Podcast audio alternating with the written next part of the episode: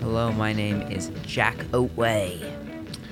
And I am Jay Otway, and welcome to another edition of Like Dragon Like Sun, where we talk about all the coolest things in Dungeons and Dragons.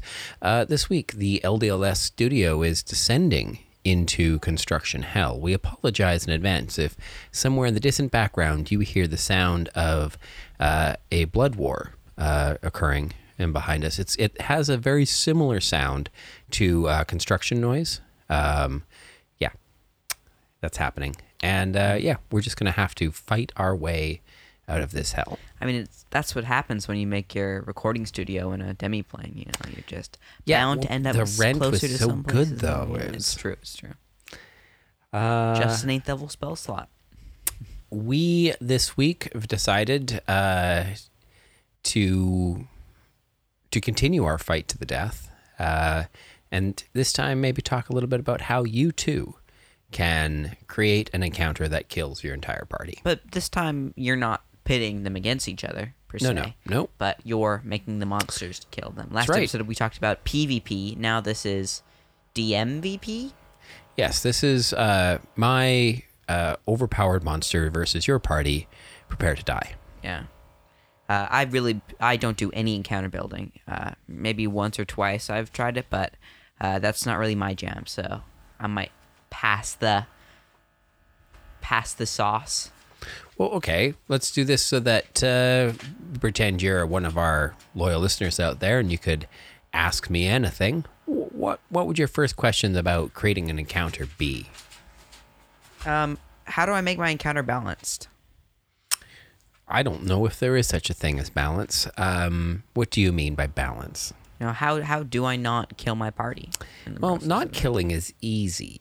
Uh, how do I make it a fun fight? I don't want to make it too challenging, but I also don't want to make it a cakewalk. Now, there's the trick. So, first thing is know thy party. If you've played with them for a while, know what their strengths are. What are their go to spells? Is this a, an encounter where they have had just come off a long rest and they've got all their resources? Or is this the third or fourth uh, encounter that they've had since their last long rest. Um, how down on resources are they? These are the sort of things that need to to come into balancing uh, the equation, if you will. And by balancing, we actually mean challenging. Um, there's there's little point in just throwing some sort of weenie in the character's way. Like you you need to make sure they've got something that yeah that that risks their lives uh, puts it all on the line. So uh, if you have access to D- D- uh, to d&d beyond there's a encounter builder there. Is that just for subscribers? Is that for everyone? yes. Yes it is. Um, i don't know what non-subscribe subscription looks like anymore so i can't say for sure It's been but too long. Um, but yeah, it. Uh, I've been using it actually now quite a bit. I've been using it in my Curse of Strahd game, uh, building each of the encounters in the module into that. It's not. It's. It'll often tell me that the encounters in Curse of Strahd are deadly. Uh, they're not. My players have not yet. Well, not completely died. I mean, they sometimes go down in a fight, but they have enough like they have enough like ways to sort of, you know, heal or get somebody back on their feet that we we've not yet had anybody die die completely. But yeah, we um, there's all sorts of ways that that you can um, there's all sorts of ways that you can accidentally die. I guess like if you build if you have an encounter that looks like it's like you were saying balanced a challenge fun um the dice rolls obviously play a big part in in telling the story of how things go especially if round after round, dice rolls are going very well for the monsters and very badly for the party.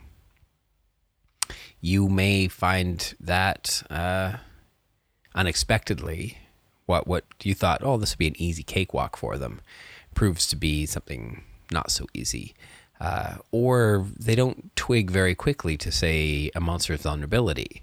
You think, oh, okay, once they recognize that fire, you know, scares these things away, they'll just produce flame and it'll, you know, simple cantrip and it's over. And if they miss that and yet then they just keep getting hammered by twig blights, well, you know, bad things can happen. All right. Imagine I'm a new DM, right? I don't own the monster manual. I don't own any of the Volo's guides or Mordenkainen's tome or whatever, any of that accessory content.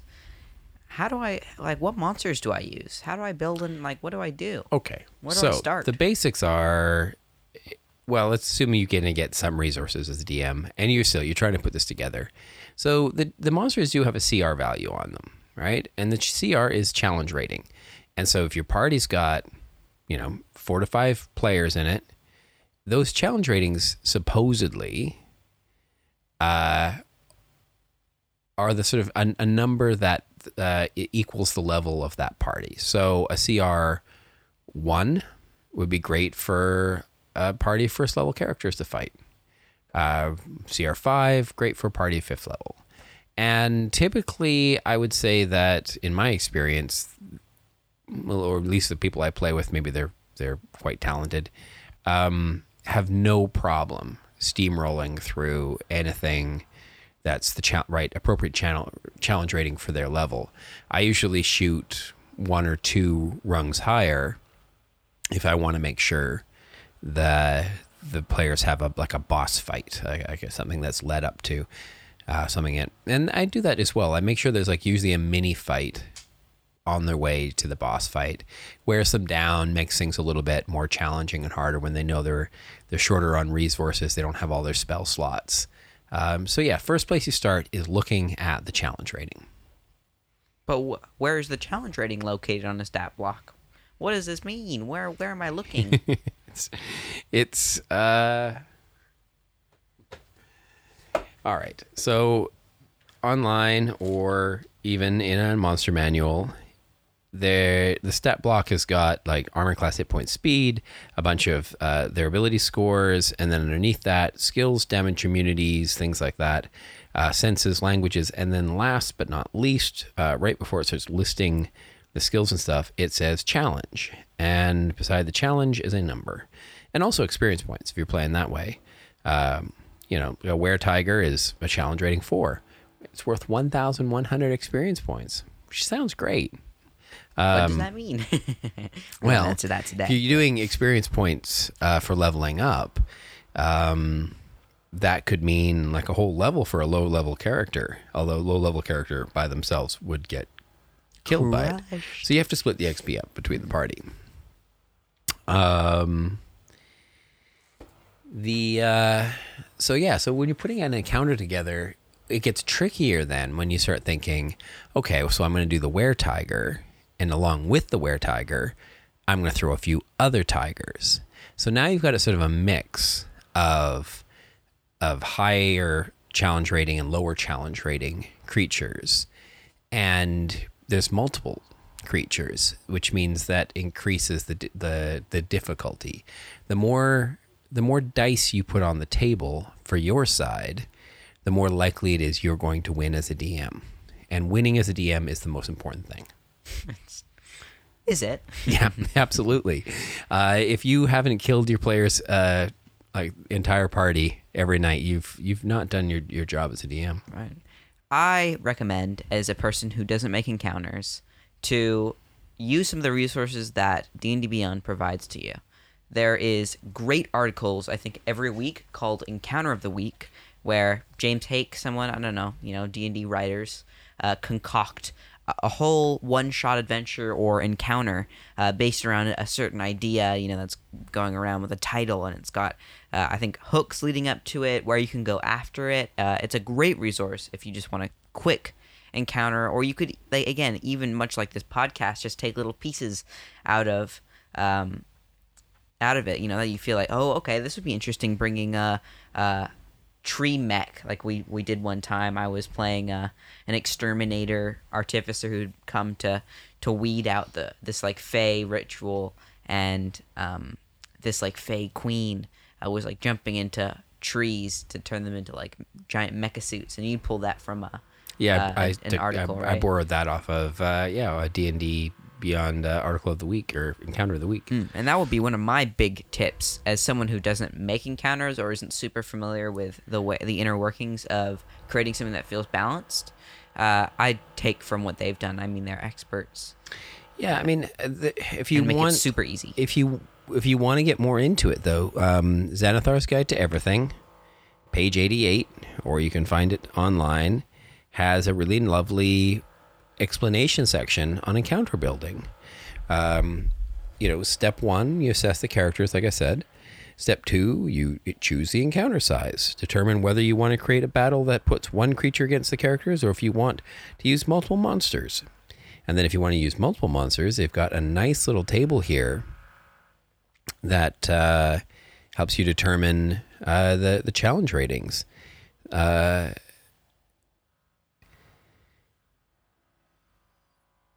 if uh, it says if your encounter features multiple monsters, balancing it takes a little more work. Refer to the multiple multiple monsters table, which are broken up by level ranges providing information for how to balance counter encounters for characters from 1st to 5th, 6th to 10th, 11th to 15th, and 16th to 20th. So each tier sort of on this, and I think I've, I've really noticed this playing as well. Like when your party crosses from 5th level into sort of 6th, the challenge ratings don't keep up so well with them anymore. The party becomes, you know, the the feature, the class features and things they're gaining are quite good. So you really have to kind of up, I think, the challenge rating for, um, you know, tier two, and then likewise when you sort of get to tier three, you can you can start throwing some pretty scary things at them. Keep in mind though, the way that challenge ratings work often though is the higher challenge rating creatures, well well, your party will kind of grind them down at the same rate. That that monster, when it hits, is going to do so much more damage to your characters, uh, to your PCs. So you do got to be wary a little bit that if they get hit, that it's it can be big chunks and, they can really drop in hit points uh, very quickly. And I think there's a lot of DMs who are a little bit surprised sometimes if they get lucky and they crit that they're like, uh oh, I have totally just killed this player's character. yeah. And and then that's I mean that kind of sucks cuz I mean you don't go in to to a fight thinking I want to like I want to kill them all. But I think that death does happen in in D and D, regardless if you intend for it or not, and that you can spin something like a TPK into a, a super interesting narrative point. I mean, perhaps not intentional, and perhaps it ruffles some feathers at the table, but I think that instead of learning to, you know, retcon or, you know, flailing it sort of like I don't know where to go from here, guys, you know, make new characters, like you could turn that death into the next part of the adventure. You know, I think a great video is Kane Kuo.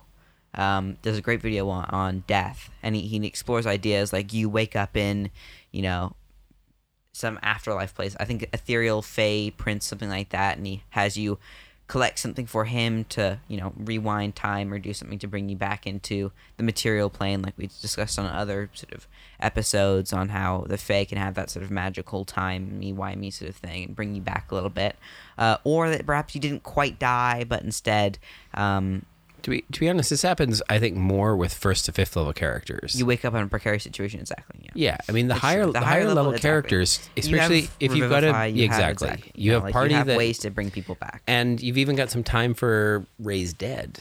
Um, it's quite possible your party, if you've depending how you've set the adventure up, your party knows somewhere in the campaign setting that they can have such a ritual performed at cost. But hey, the party's been around long enough that it's got some coin in the bank or some favors built up or whatever that it can.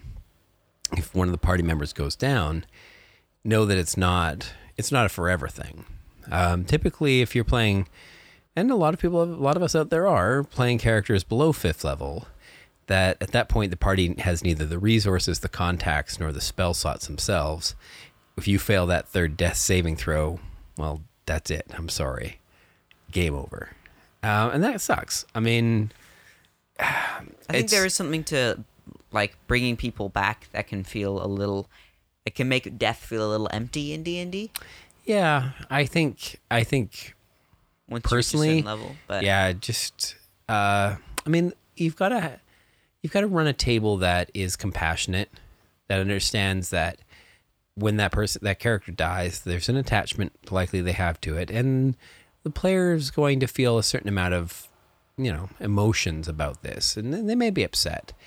Um, comfort them a little, but don't. I think don't just hand out automatic rebirth try to coach them into the spirit of the game and remind them that that they can make up a brand new character um, anything they want and it can be a brand new page and they can they can start at the same level their other character finished off and and it gives you know it gives a story a chance for a new hook and a new way in and yeah maybe that player wants to take a week or two off to think about it. I don't know. Or even, I think, if that a way to player is so dead set on playing such a character, have them play some smaller NPC or replacement character until they can get that original character to a place where they can be revived and make it that a big quest as well. you Yeah, know? you, you could. On a higher level, I said, if you're a big, carrying, you trying know, to carry a body, even at a lower level before you have any sort of re- resurrection capabilities, taking them to some, you know, temple where they they you know employ under like a service, and you could then find a group patron or a new story hook or a new location, uh, spinning that you know bad role into a a potential new avenue for adventure. And i think a, a great lesson to being a little bit more careful in battle or learning to accept death i think is one, a, a very powerful thing that d&d can teach. I completely agree. Um, and so, yeah, this the only way somebody's dying in your story is again if you've somehow messed up the balancing of your encounters, and a lot of that really does come down to the the action economy and dice on the table. Who has the most moves? Who's going to get to go the most? Um, i mean there's always power imbalances if you've got a super strong creature like just because there's a single Tarrasque in a party of 10 doesn't mean the party of 10 is yeah, going to win. but you know, so a smart party runs away from a Tarrasque. yeah right? well, i mean that's a huge part learning to run away Sure, but the, I think it's the smaller creatures DMs sometimes as like that can be, um, it can be trickier to sort of think, okay, so I've got a party of four third level characters, and I dig through this table and I can see that, you know, one CR two foe is a good match for the entire party, uh, according to the table, but you know, the characters will likely have a hard time handling a CR three. And so then I test that out and I'm like, okay, they actually were fine with that. So I sort of up it a little bit where I start thinking, oh, okay, I'm going to start mixing and matching. And so I'm throwing in a bunch of one quarters and one halves and I'm trying to look at the table a bit or look at the, the, you know, formula that's on D&D Beyond. And I'm thinking, okay, they went through the, the last one that said it was really hard, no problem. So I'm going to make this one deadly, and I'm sure they'll be fine. I'll give them, you know, a way out and things. And I think it's like just trying to put those sorts of ideas together. Like, do the math, check out the, you know, check out the formulas that are there, try to keep it in there. But then you get a test. You got to keep testing your party again and again to sort of see what they can and can't handle. I think the harder one sometimes though is when you're playing pre-written adventures and you're just trying to follow along with what you think has been a properly play-tested game. And then you recognize that something like, you know, Curse of Strahd is really freaking hard. I Um, mean, you didn't run the Death House, but I've heard the Death House is, or is it the Death House? Yeah, Death like House is Death House is, is usually a level one experience, which again, i anything at level one is terrible. You've only got half dozen hit points and you're dead. So, yeah, like y- everything at level one is ridiculously dangerous. Whereas, yeah, I, for my level one parties, I ran a slightly different one. Um, I ran an orphanage story that I set in Krezk, and it was much easier sort of mystery for them to sort of solve, and it could actually happen while at the same time they were exploring the village and finding out other little mini adventures going on there, and everything in the beginning bit for them was um, one one monster at a time. Um, and yet monsters that could easily kill them, but there was like in the the in the the one in the orphanage there was an amulet that if they figured out how the amulet worked, which they did, the amulet basically ends the fight. And so putting things like that in I find really helps with my encounters. And you and I have done this as well. We were playing one the night where you were fighting um, uh, the hungry, the were they this the sorrowful Sorrowsworn. The sorrow sworn yeah. Um, and they were like there was three of them and they're like 225 hit points each and there's no way you were going to fight them to the death. So i'm like yeah you know what? We'll put the old uh, wizard of oz trick in there. If you kick them into some running water they they'll melt and die. And you know adding adding things like that to a fight where the players don't know at first what those things are but through discovery um, they come up that that's i think those are sort of things that are quite fun because there's more of a storytelling adventure element to it rather than we just keep rolling the dice and hitting it with our sticks until it's dead. Mm, yeah, I think eventually dice like it, it gets to a point where dice can sort of slow things down and get rid of that flavor rich, you know, encounter to make it just hit after hit after. And there could still be cool moves going on, but it's ultimately up to the dice to see how things go. Uh, unlike exploration in many cases, I mean there's still dice rolls, but it's much more narratively controlled, especially role play.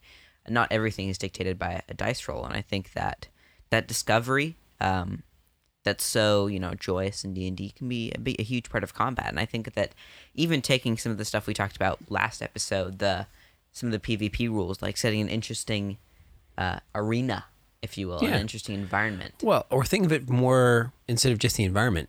Take a look at it from the monster's perspective of personality. And again, there's a there's some charts in uh, Xanathars if you want to look at them, um, but they kind of make sense. Like you should have s- should have a thing. Are they like cowardly? Are they greedy? Do they want treasure? Are they braggarts? Are they about showing off? Um, but maybe would run away if like things don't work out for them. Uh, are they fanatic? Uh, are they uh, you know, rabble, poor, poorly, poorly trained and easily rattled? Or are they brave? Are they jokers or are they bullies? Um, having a little bit of understanding of, of, and even maybe a possible mix. You could have a group of eight goblins that had one of each of those in the part in the the group of them. Um, I I like giving my my monsters names. I like giving my monsters a little bit of personality, a little bit of an idea. I like setting up ahead of time, saying, you know, if the monster gets below a certain threshold of hit points, it's going to change its tactics, right? It's gonna run away. know, yeah maybe. um and yeah or yeah or do something Start hitting a little bit heavier. maybe. yeah or yeah the other tactics might be to to try and um pick off you know to have them work together to try and pick off uh, a weak one on the outside like you know go after their glass cannon find their rogue and you know Sorcerer. their sorcerer. You know, um, if you as a DM, if you kind of know that you know where the the party is kind of weak, and maybe not hit it. I mean, you can be tactically, you can tactically be a jerk right off the bat, like off the bat, by knowing how your party is going to come in and set up. Right, you know where the fighters and the barbarians are going to end up. You know where the the wizards and the rogues and things are going to end up and and you can set it up so that they don't get they don't get the favored ground that they want that you can mess with them and you can tactically do things again be careful when you do this because that does seriously upset upset the balance of a fight um, like i said i would I like to do it when, like I said, the monsters start getting down a little bit. Um, have them at that point go after and do sort of desperation tactics that that does pick a soft spot on the in the party and try to hit it extra hard. And then the party's got you know a turn or two to try and kill the creature before it does you know really bad damage to them or whatever. Like I think it's a hard one to like said just talk in complete generality because every monster is going to be different. Um, but yeah, with that monster, have a think of what it wants, how it's you know going to react in in the you know various situations that may come up.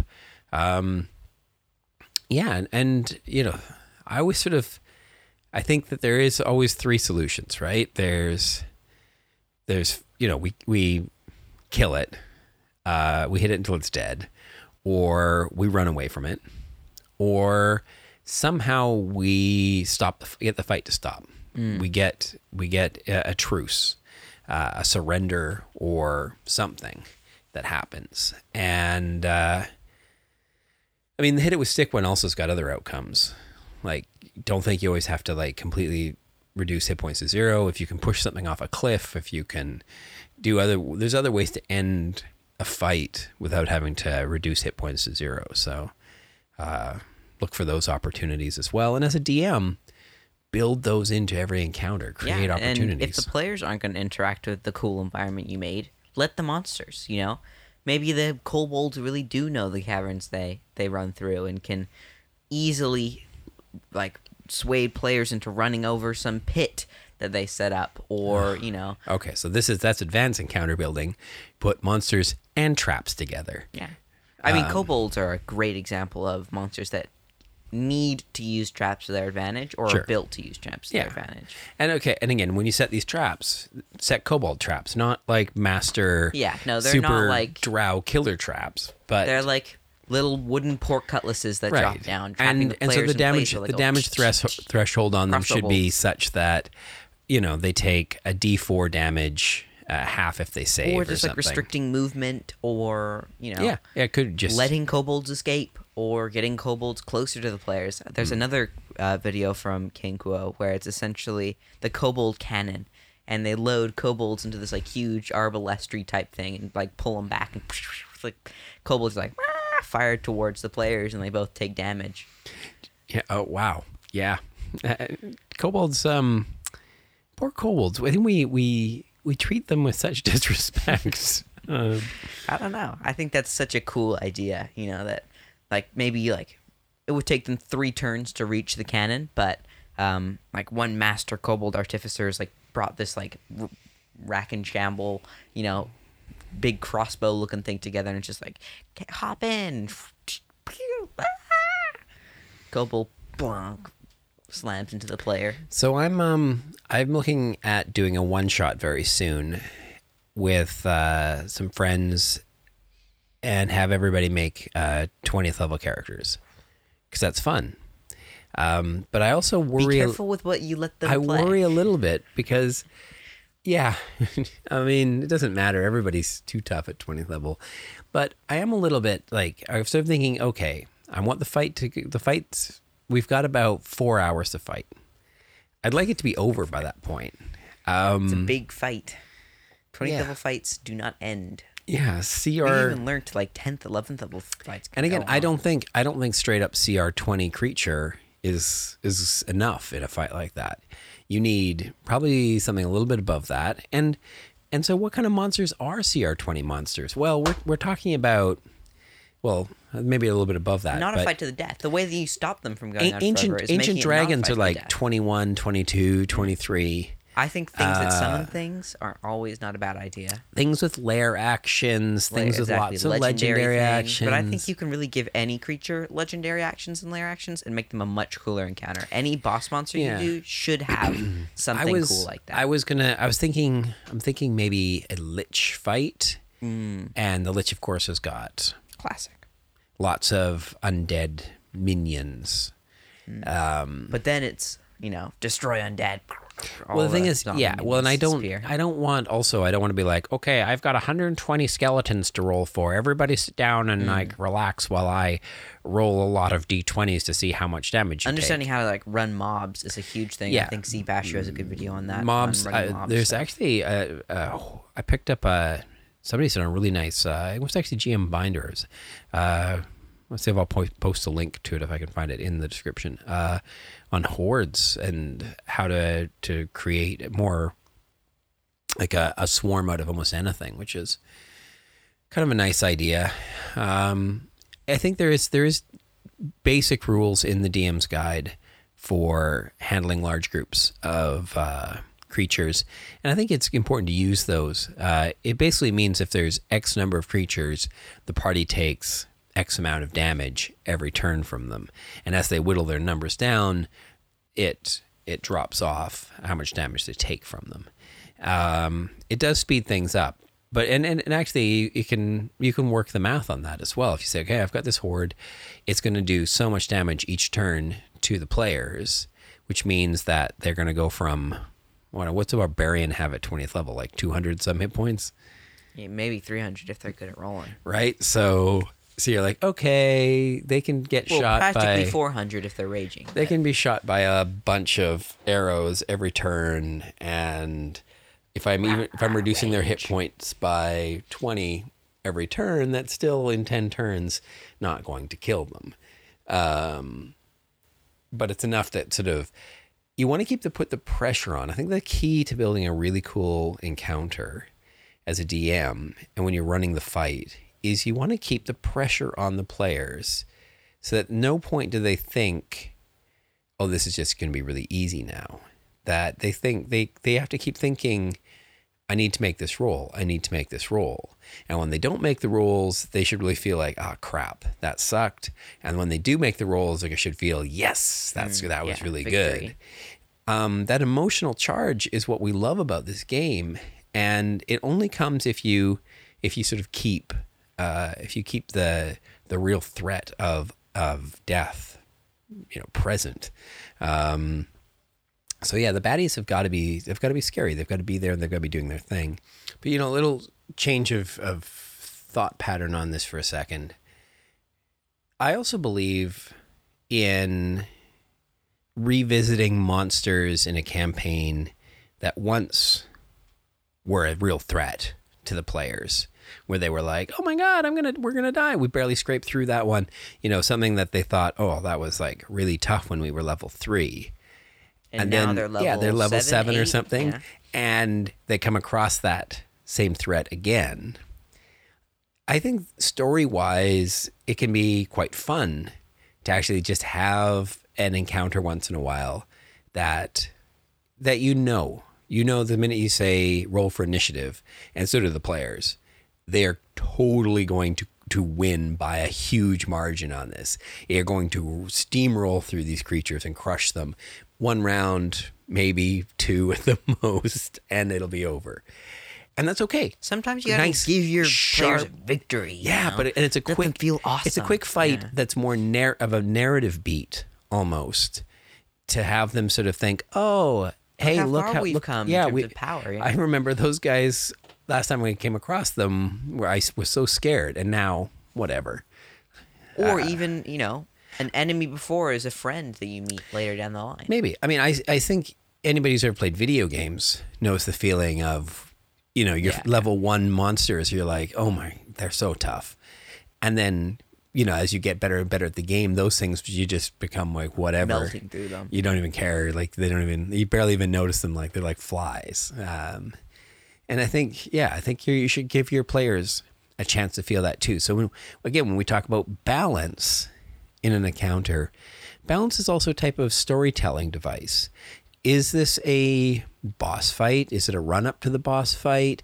Is it a little random encounter along the way? And we haven't talked about how random encounters aren't really random. Like random encounters should be tied into your overall story somehow. But they should be encounters that that are likely unlikely to be completely deadly, um, but should teach the players a little bit about where they are and what's going on, and expand the world that they're in a little bit.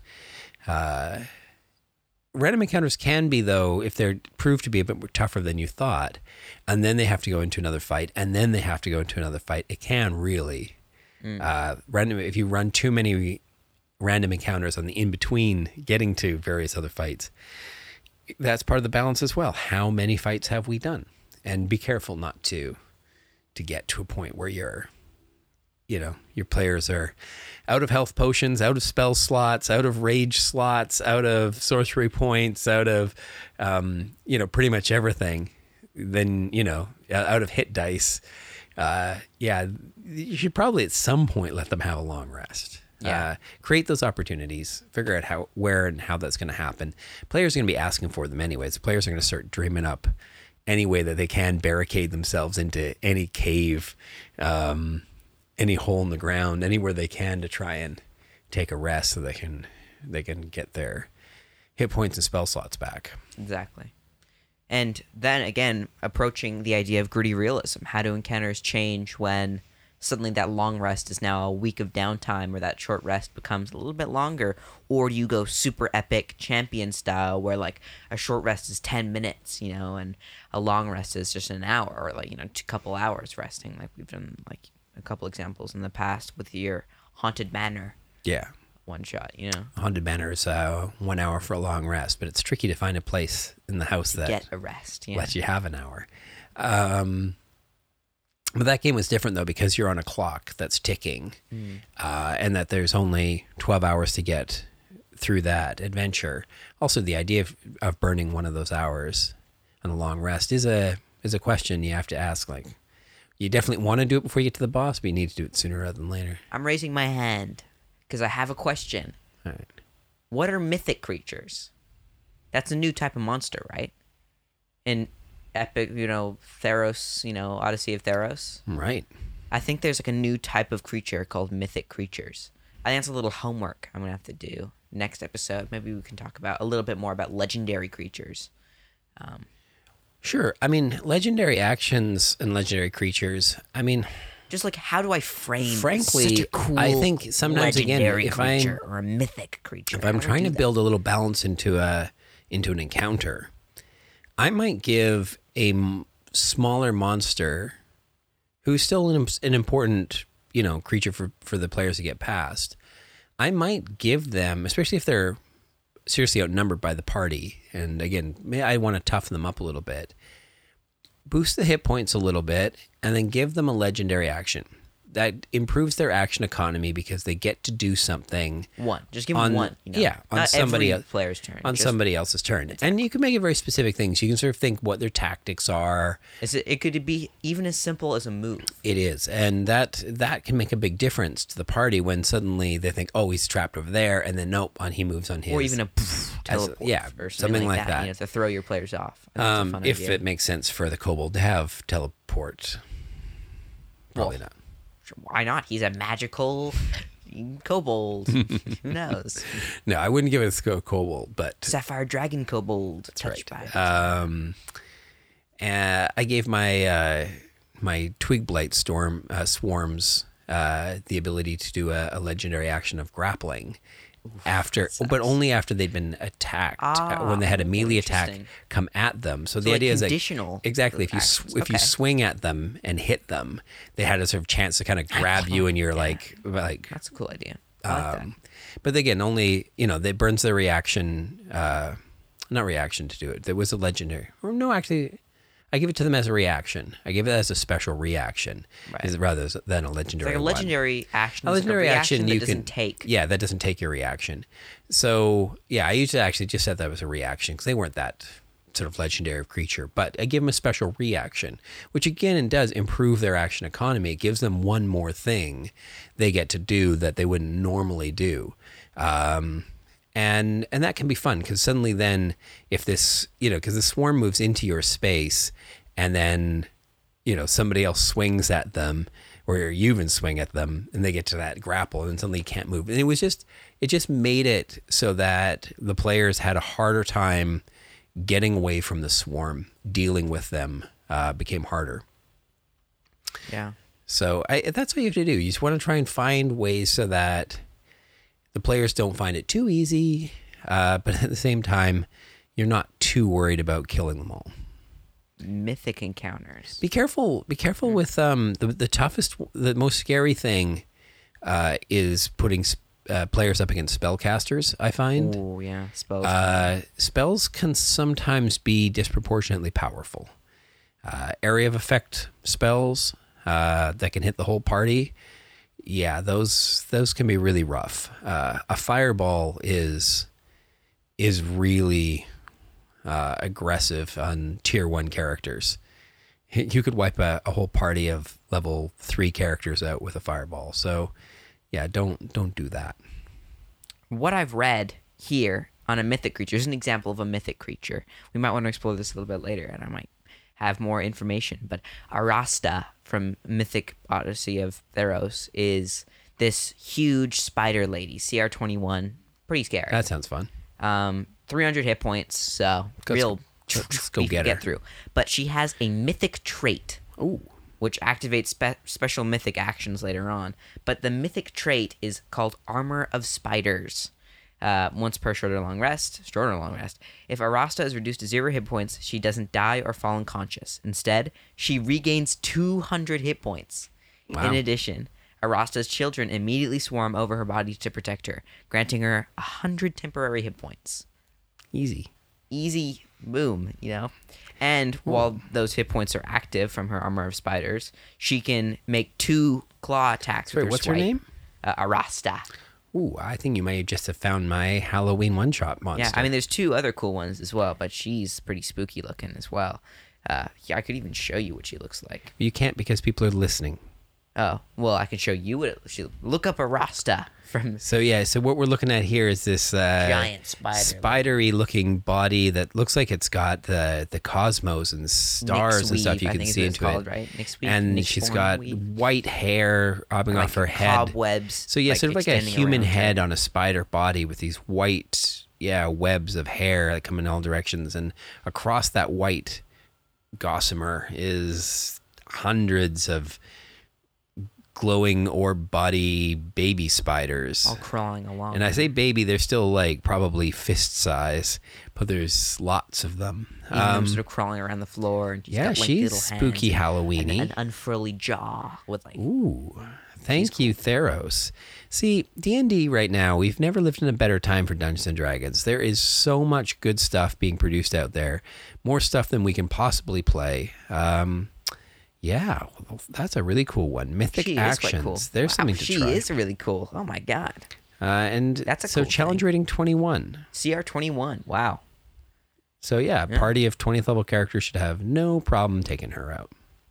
Super interesting ideas as well, like toxic webs and swarms and all sorts of stuff like yeah, that. Wow. I think cool. The the the again pro tip for DMs: read your monster descriptions before the fight. Really read about who they are, especially if they're your boss fight. Understand their environment that they're going to be in. We talked about the arena last time a little bit. Understand the environment. Um, think about their tactics. Think about their personality. Really think how can I use the monsters and creatures in here effectively and well, um, so that they they make sense. And don't be afraid to have them talk during combat as well.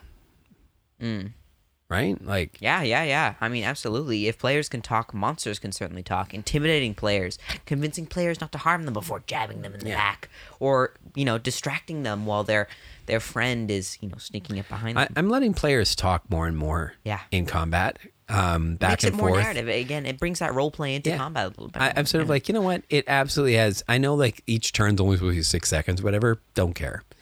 Uh, it's it's a little bit more fluid, timey wimey than that, and I'm okay with letting people chit chat a little bit. It, it does allow for it allows for a bunch of things. Like you can actually try to convince somebody to surrender, uh, or not. As often, you know, the party in themselves, like you know, one player says surrender, and then the next player is like, "No, nah, I just shoot her in the head." You're like, okay. never mind. The other, you guys can work that out later on your, you know, in your own time. Great. I think we've had a wonderful discussion on setting up encounters, we might continue this like a part one, part two on setting up big encounters, high level. We talked a little bit about managing low level and trying not to kill your players too much, but I think I, I'm now interested in maybe talking a little bit about the legendary monsters of D and D and running high level encounters and how to keep high level encounters interesting. We've touched a little bit Sure. on it. Well, maybe after after Halloween and after I sort of have Ooh, yeah, we can come back and talk I'll a come back about how we'll, the we'll- roster. I'll talk about how the Okay. 20th level one's gone. You and I've run a couple of high level things. Before. 20th level tests, uh, one-on-one things. So we have an idea of how long they can take. And we've been running some, you know, tier three level stuff as well and realize that it's going to take a long time. So I, I do have expectations on how long this is going to take and, uh, and the setup for it. But anyways, I will report back. I, I expect that just the fight alone is going to be about three hours. Um, and so with, with a little bit of role play setup in it, in there, it's probably a, a, a good four hour uh, one shot uh, just to just to basically fight something. Should be fun. Yeah. I'm excited. Should be a good time. do it. All right, everyone. Thank you for joining us on this episode. Um, hope you're having a, a spooky October.